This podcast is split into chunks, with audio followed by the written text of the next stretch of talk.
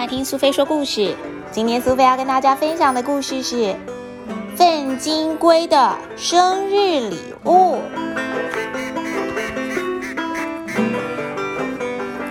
今天是粪金龟的生日，朋友们都带着礼物来祝贺哦。我们来看看有谁来了。粪金龟的朋友可真不少，有老虎、大熊、熊猫、小绵羊、小兔子、猫咪跟老鼠呢。粉金龟高兴极了，他说：“快请进啊，快请进啊，大家！”朋友们聚在一起真是太好了，大家玩得很开心哎。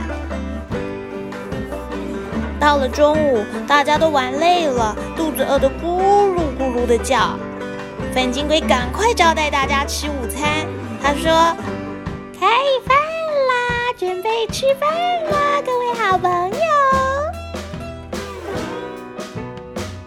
刚到餐厅门口，大家直往门的后面躲，而且每一个人都遮住自己的鼻子。原来粉金龟准备的是一顿丰盛的便便大餐，动物们都逃得远远的，怎么办呢？有各式各样、不同造型，做出来不同的便便，满桌都是大便的感觉，真是既新鲜又有一点恶粉金龟想了想，他说：“要不你们就吃自己带来的礼物好了。”太好了，我们带来的都是自己喜欢吃的东西啊！吃饱了，大家的肚子都变得鼓鼓胀胀的。小老鼠忽然憋不住了。粉金龟招呼它。于是小老鼠拉了几粒小小的便便。小老鼠拉完了，接着是猫咪，猫咪拉完了，接着是兔子，兔子拉完了是绵羊，绵羊拉完了是熊猫。熊猫拉完了，接着是黑熊，黑熊接着拉，拉完了之后是老虎。每一种动物的大便形状跟大小都有不同，小老鼠的大便小小的，猫咪的大便是条状的，兔子的大便是绿色的。羊咩咩的大便一粒一粒的，熊猫先生的大便跟兔子一样是绿色的，但比较大哟。粉金龟看了很高兴，还把它堆成一球一球的。哦，不愧是黑熊先生，他的大便可不小呢。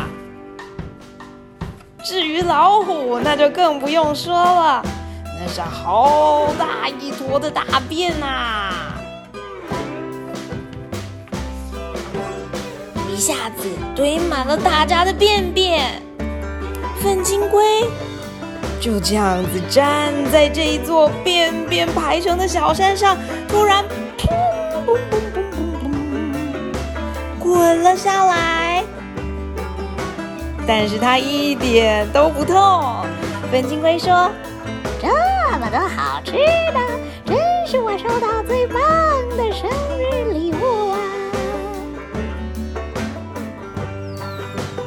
又有小动物要过生日了，你猜粉金龟会准备什么礼物呢？小朋友，你知道吗？粉金龟又叫做推粪虫，人如其名，它就是一个堆大便的虫，同时它也是世界上力气最大的昆虫哦。它可以推动自身体重一千一百四十一倍的物体呢，就像是一个大人能够推动六台双层公车一样。他们要生宝宝之前，粪金龟会先试探一下便便的温度、湿度还有味道适不适合，确认没有问题之后，才会把粪便推成乒乓球的大小。一个粪球里面只会有一颗卵哦。出生的小粪金龟会用粪便当做食物慢慢长大，而推粪的工作通常都是由爸爸粪金龟来担任。另外，在埃及，粪金龟被认为是太阳神的化身。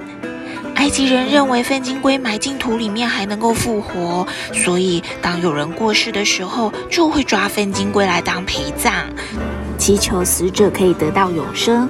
而死者做成木乃伊的时候，也会把粪金龟放在他心脏的位置上面哦。